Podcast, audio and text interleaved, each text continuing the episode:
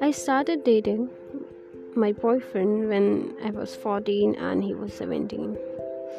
I was not sure it would work since he was older and our parents didn't like the age difference.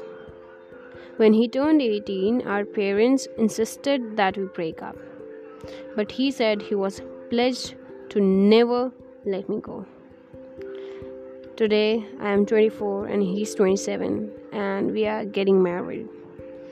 And I have never seen a more caring and committed person than him. Who says that teenage love is planned fantasy? Love is all about understanding its deep essence.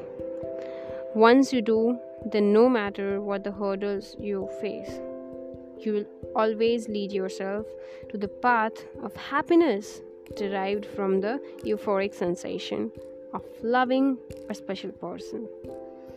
And no one else knows this better than a teenager. That, plus the fact that more long and short teenage love stories have the same struggles.